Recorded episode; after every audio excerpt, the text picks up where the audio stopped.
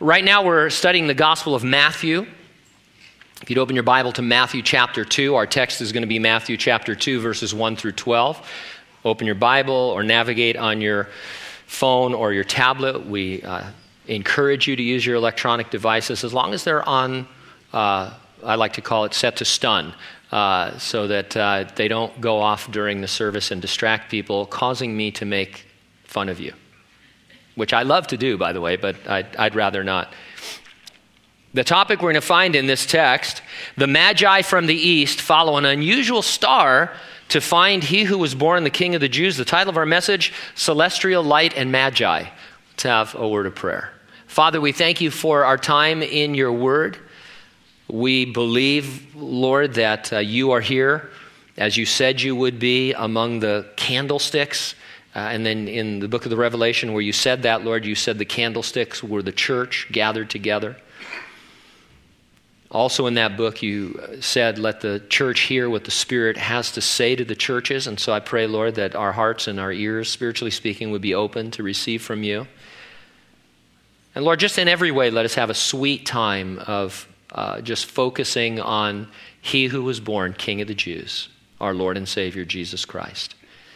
There are those here who don't know you, Lord, I pray that they would be drawn to you by your love and their need for forgiveness and for the Christians, Lord, for us who've walked with you for some time, I pray that insight uh, and information would be given that is valuable, that would cause us, Lord, to draw closer to you. We thank you and praise you in Jesus' name, and those who agree said, Amen. I often hear Christians refer to worship as a lifestyle rather than an activity. It's a popular way of trying to heighten our awareness that God is worthy of our worship 24 hours a day, seven days a week. What does lifestyle worship look like? Well, perhaps our text in Matthew can show us. The wise men we are introduced to, the famous magi of the Christmas nativity, they say that they've come to worship, and once they find Jesus, they fall before him and they do just that. After we see all that they sacrificed and endured, I think we will say that they definitely are an example of lifestyle worship. The Magi are not the only worshipers in this text. I would submit to you that the chief priests and scribes also practiced a lifestyle of worship. The scribes studied the Word of God full time and interpreted it to the people. The priests made sacrifices in the temple for themselves and for the people, and all of them were busy trying to keep the law of Moses.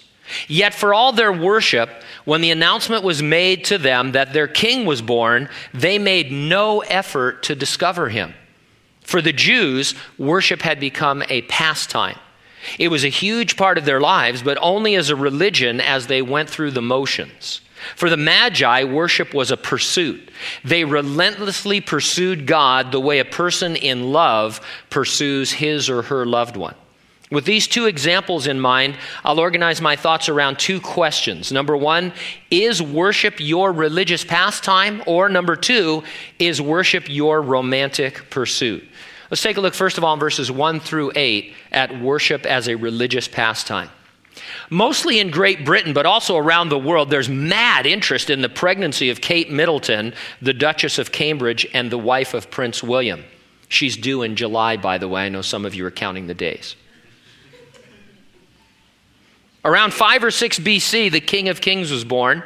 The date of his birth is suggested by the fact that we know King Herod will order the slaughter of all male children two years and under, but he himself is recorded as having died in 4 BC. Apart from a few shepherds out in the fields tending their flocks, there was little interest in Jesus' birth among his own people. There was a small group of foreigners, however, who were captivated by his birth. They were fanatic about it, about him, and they pulled out all the stops to pursue him so they could worship him. They were the Magi. And so in verse 1, we read Now, after Jesus was born in Bethlehem of Judea, in the days of Herod the king, behold, wise men from the east came to Jerusalem, saying, Where is he who has been born king of the Jews? For we have seen his star in the east and have come to worship him. We really don't know very much about these wise men from the east. This portion of Scripture is our entire understanding of them. Our Christmas tradition, that there were three of them, is based entirely upon the fact that they brought three gifts. One Eastern tradition says there were 12 of them. We have no real information on how many of them there were. Occasionally, you will read their names.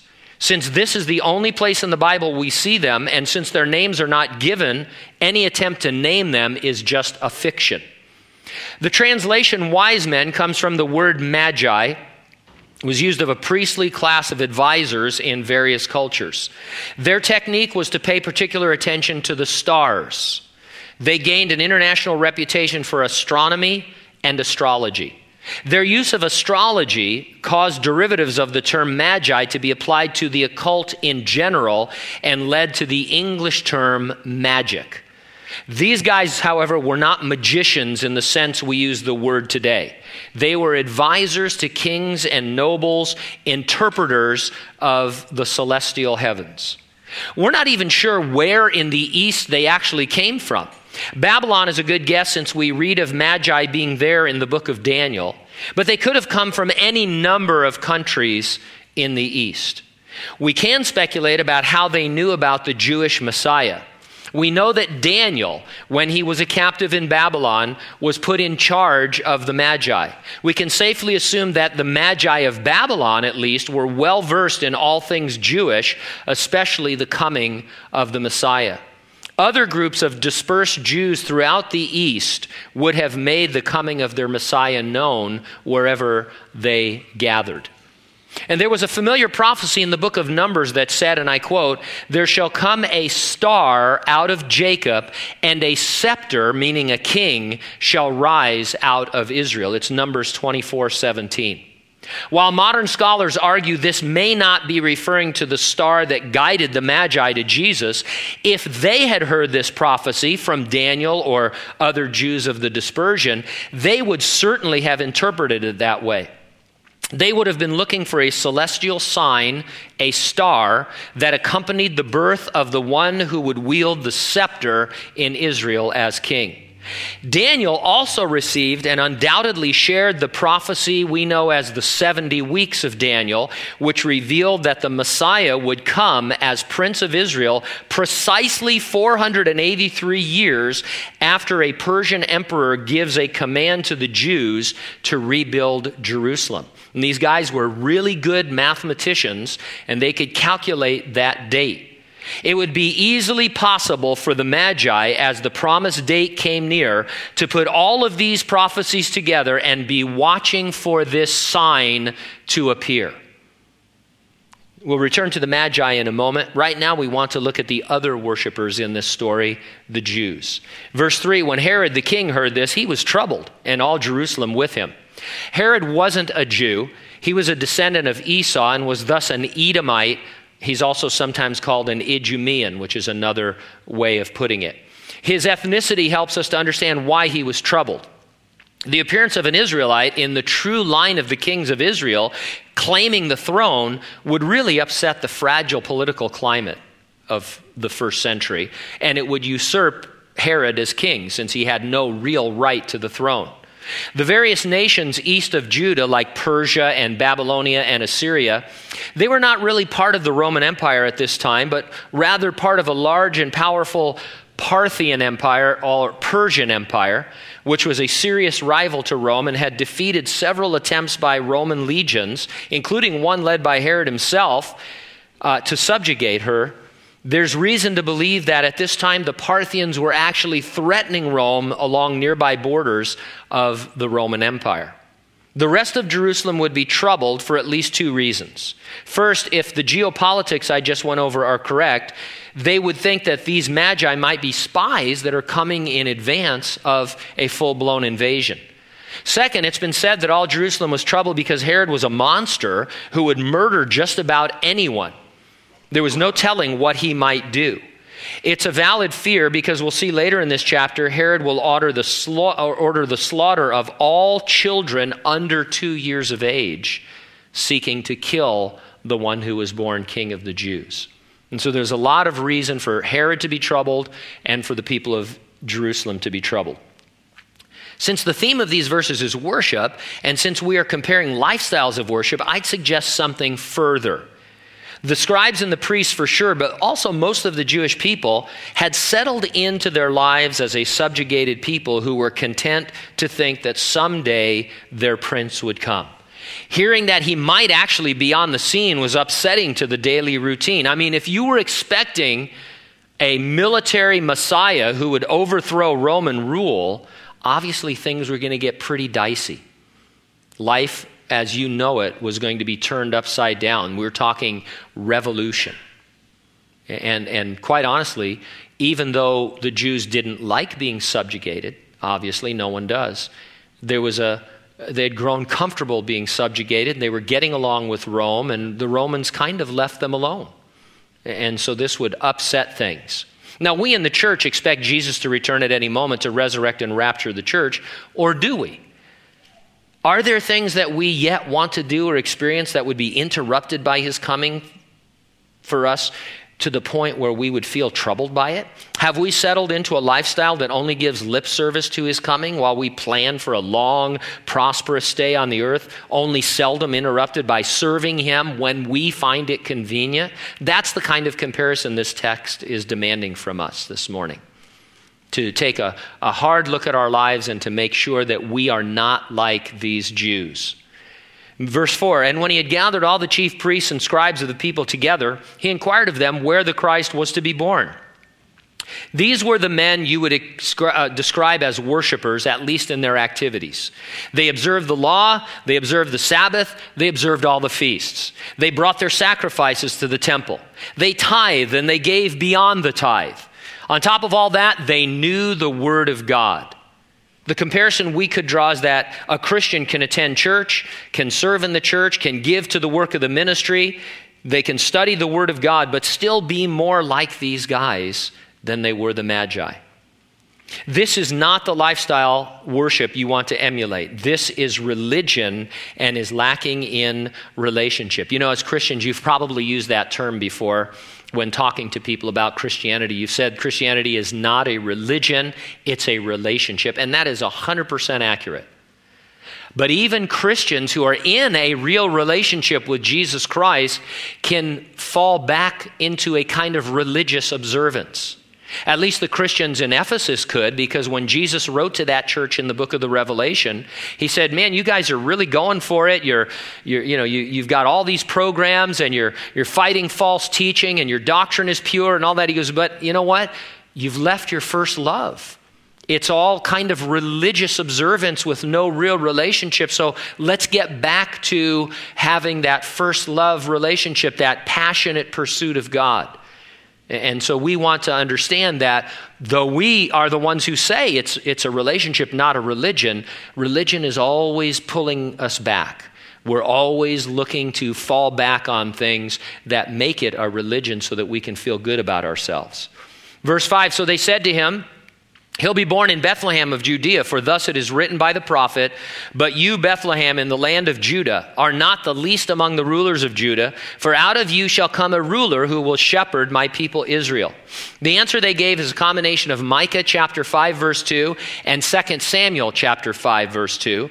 And they all knew the answer. They didn't even have to Google it. One of my favorite things to do is I don't understand anymore. People ask questions and then they try and argue with each other while I'm Googling what the answer is. And, and in 10 seconds, you say, Yeah, no, that's not true. Here's the truth right here, you know, because Wikipedia never lies.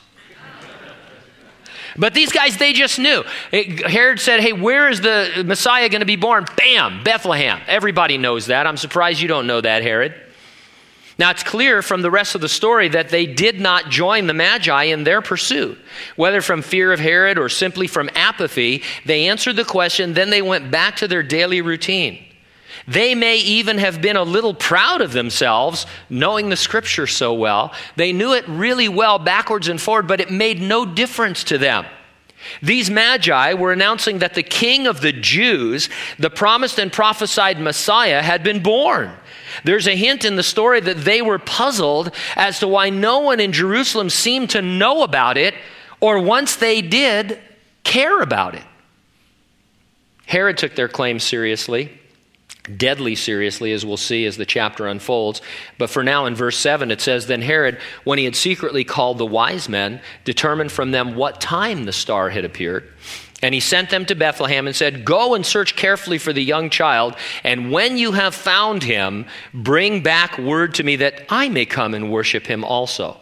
Now, Herod's an important Bible character. We're going to talk about him more when he orders the slaughter of the infants at the end of the chapter. For our thematic purposes today, he represents the non believer at his best, or we might say the non believer at his worst, trying to rid himself or herself of God in order to gain the world, but in the process lose their soul.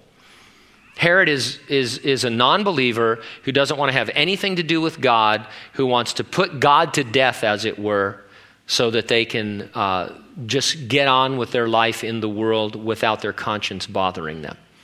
Whenever you read these stories in the news about people who are trying to wipe out prayer or take Christian this down and do this or that, they're Herods. They're saying, hey, I want to kill God because I don't want to have to think that there's a God. And so, you know, you're telling me about God, let's kill that and just have a secular life where I can gain the whole world if necessary. But we would say in the process, lose your soul. Now, the Jews had a lifestyle of worship, but it fell short because it was merely religion. They went through the motions, but there was no passion for God, certainly no pursuit of God. Take a bird's eye view of your lifestyle, only you can do it. Make sure you don't look like these guys in the way that you are pursuing God. Now, as we move on in verses 9 through 12, is, your, is worship rather your romantic pursuit? Back now to the Magi, knowing the time, they were looking for the sign of the star. There's almost endless speculation surrounding the star. One thing to notice is that they never said it led them they saw it, they recognized it as the sign, and they headed to Jerusalem, perhaps assuming the king of the Jews would be born in the spiritual heart of Israel. Was it a real star? Was it a convergence of planets, as some say? Was it a comet? I have come to think of it as a miraculous phenomenon rather than a natural event like a comet or an alignment of planets or any such thing. Mostly for this reason at the end of their journey, it leads the Magi to a particular house in Bethlehem, apparently hanging low right above it, kind of like a sign, you know, one of those neon signs. Now, there are really solid scholars who argue that it was a star, that it was a convergence of planets, that it was this, that, or the other things. I don't have any problem with that. The text doesn't depend on what it was. Uh, but if you're thinking it through, my guess is that it was a miraculous phenomena. The star may have been what we call the Shekinah of God. In the Old Testament, you read of God's Shekinah or God's glory leading the children of Israel through the wilderness as a visible pillar of fire or as a cloud.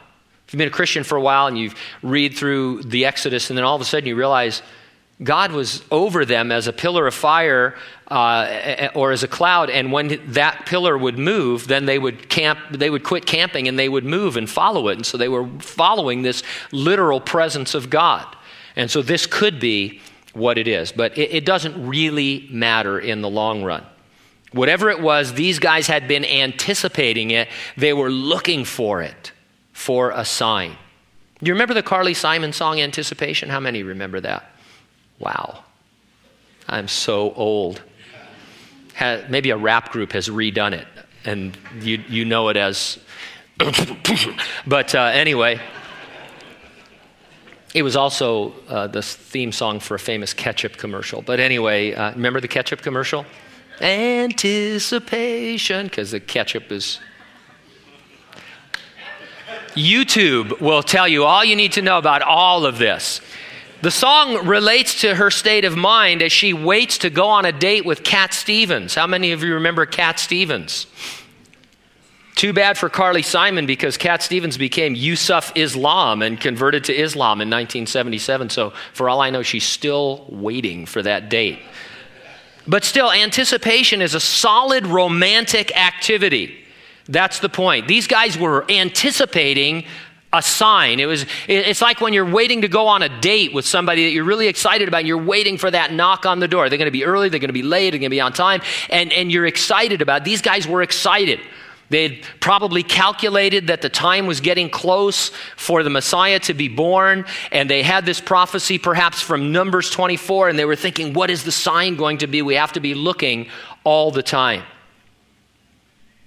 Wherever these magi came from, it was at least a thousand miles away. During Bible times, people could travel on foot up to 15 miles a day. Caravans led by donkeys could travel about 20 miles a day, as could camel caravans. A person riding a fast camel could travel an astonishing 70 miles in a day. But I don't know how many consecutive days your camel could hold up under that strain.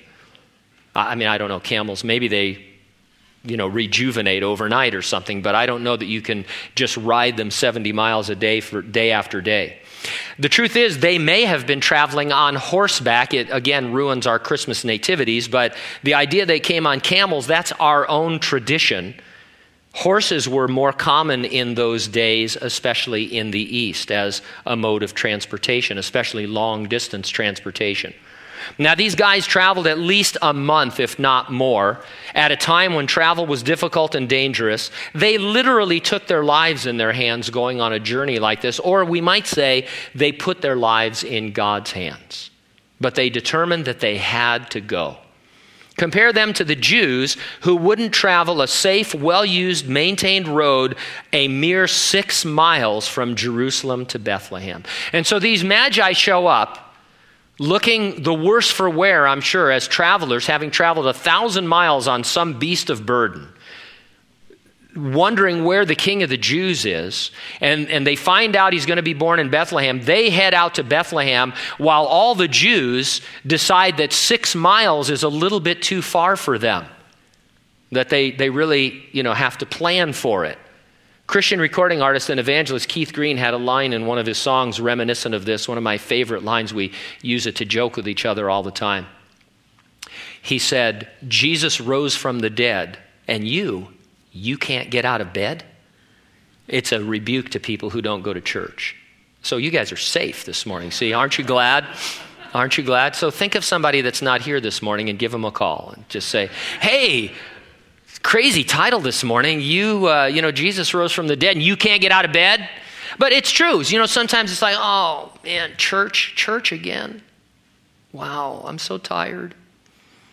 I, and I'd have to, I'd have to comb my hair.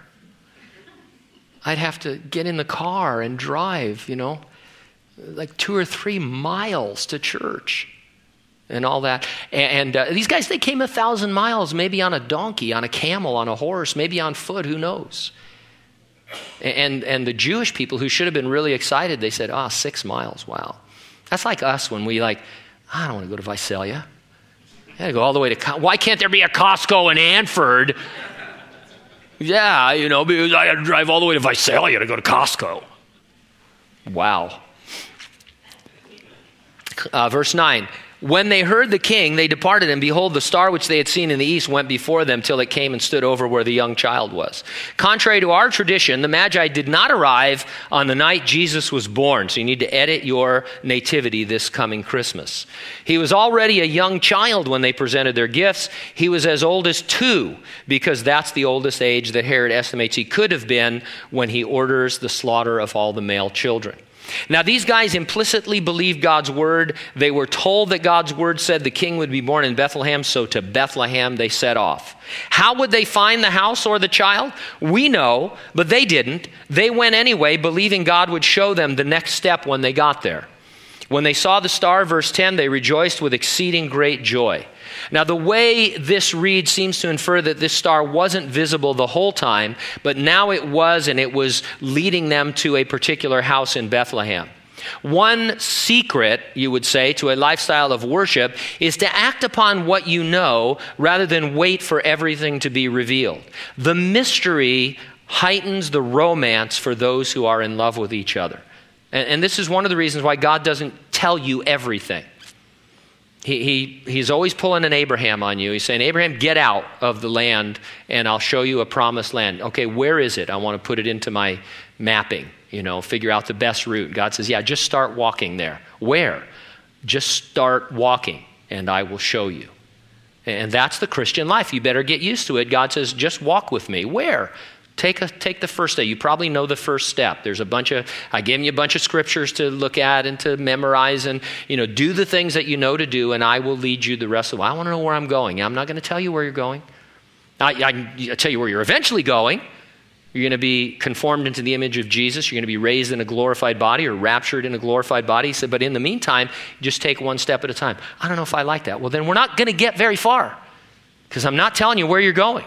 And some of us, our Christian life is a little bit stunted because we're, we don't understand this romantic aspect, this mysterious aspect of God where He's not telling us everything. And He's, he's not going to move off of that. He's not going to do for you what He wouldn't do for Abraham and David and all of the patriarchs that came before us. Verse 11. When they had come into the house, they saw the young child with Mary, his mother. They fell down and worshiped him. And when they had opened their treasures, they presented gifts to him gold, frankincense, and myrrh. The Magi fell down and worshiped. They did this to a toddler in a small house in an obscure town among foreigners who were not themselves acknowledging that their king had been born at a time when Jesus hadn't accomplished anything. Now, Jesus has done a whole lot since then but he has yet to finish the redemption of creation. And in the meantime, we find ourselves worshipers of someone others think of as powerless to stop the evil in this world, or worse, as a person responsible for the evil. A lifestyle of worship looks beyond circumstances to the coming of the Lord to rule as king. The Magi believed past the toddler. We believe past the resurrection and ascension of Jesus to his return to make all things right. Many different theories of the meaning and symbolism of the gifts have been suggested. While gold is fairly obviously explained, frankincense and particularly myrrh are much more obscure. The theories break down into two groups. One is that they're just ordinary gifts that you would give to a king. The other is the spiritual uh, significance of the gifts that gold is a symbol of kingship on earth, frankincense, an incense, would be a symbol of deity, and myrrh, an embalming oil, a symbol of death. And that works for me. Whatever else they symbolize, they were both thoughtful and costly. The Magi put some real thought into their gifts. Are you a thoughtful giver? Are, do you put real thought into your gifts? Some of us are better at being thoughtful than others. I'm reminded of a scene in the modern version of Father of the Bride where the groom gives his fiancee a blender before they get married as a wedding gift. If you've seen the movie, you know that it almost ruins their wedding because she sees it as a not very thoughtful gift. And I would suggest, gentlemen, that you don't give blenders before you're married. Afterwards, go for it. But anyway, God needs nothing from us, but He allows us the romance of giving. But our gifts, they, they need to be thoughtful, they need to be from the heart if we are to practice a lifestyle of worship. And they need to be costly. Now, I know some of you are going to object to this, but love isn't about being practical. It's about being generous and giving costly, you might say even extravagant gifts. We should really stop and read the famous Christmas story, The Gift of the Magi by O. Henry. How many of you are familiar with that story? We don't have time to read it, so I'm going to summarize it for you. I figure if you haven't read it by now, you're not going to, so I'm going to ruin it for you. So uh, if you don't want to hear how this story goes, plug your ears right now. Look at one of those YouTube videos I mentioned earlier. Or, uh, but here's the story. Della and Jim Young, the main characters, they're a newly married couple with very little money, turn of the century America. Jim has suffered a 30% pay cut. He works for the state, and the two must scrimp for everything.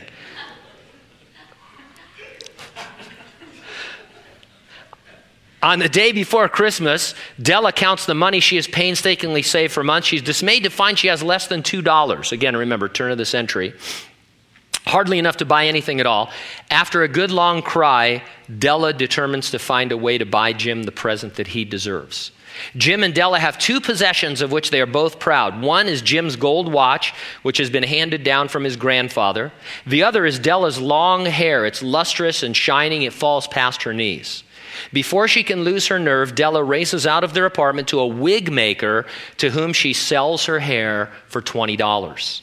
With the money in her hand, Della goes to the stores to try to find something worthy of Jim. At last, she finds a beautiful fob for Jim's prize watch. Meanwhile, and unknown to Della, Jim has sold his beautiful gold watch to buy her gift.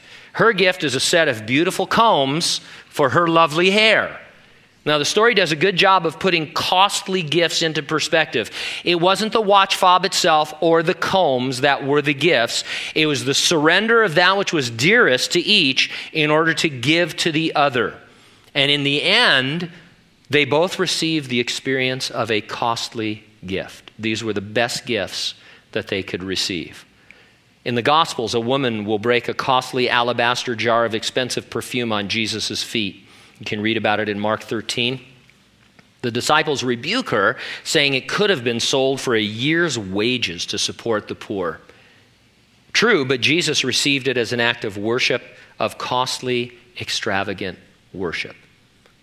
Verse 12 Then, being divinely re- uh, warned in a dream that they should not return to Herod, they departed for their own country another way. Remember, they were only six miles away from Herod. He wasn't a guy you wanted to double cross. These magi were not ninjas or Jedi. There's no indication they traveled with any security. God would have to be their refuge and their shield once Herod understood they were not coming back. They were totally on their own, a thousand miles from home, standing out like sore thumbs and disobeying the local authority. Off they went another way, undoubtedly a longer, more arduous way home. And, and so their troubles, from one uh, point of view, were just beginning. Seeing Jesus you know, it, wasn't, well, man, now we've, we've checked that off of our ancient bucket list, and now we can go home. I mean, these guys continued to live a lifestyle of worship, or after, this was their afterglow to try and figure out how to get home another way. You ever have to take a detour? I'm, I'm not a big detour guy. Detours are never clearly marked. Have you noticed that? It says, a detour, go over here. Yeah, where? Every time I've taken a detour, I've ended up in Timbuktu. If I ever see a detour sign, I just turn around and go home. At least I know how to get home. And so these guys, they, you know, I, there weren't that many roads that were easily traveled. You know, it wasn't like they could take the 5 or the 58 to get to Southern California. I mean, you know, to get from Babylon to Jerusalem, it was, a, it was quite a chore. A.W. Tozer once said, Many Christians are satisfied with their destination but they neglect the journey. That's what we're talking about today. In the end, maybe the thing we get most from the Magi is that they did not neglect the journey. They left the comforts of home, even country, to pursue God, taking one step of faith at a time. They gave of their time, obviously, of all their talents, and all their treasures, sacrificially and extravagantly. Encountering Jesus wasn't the end of the road, it put them at greater risk than ever, but I'm certain they were not disappointed in any way. In your heart of hearts, after all is said and done, you want to be like them, do you not? Of course you do. Your heart is strangely excited to be like them. Then don't neglect the journey. Keep romance alive in your relationship with Jesus. Amen. Let's pray together.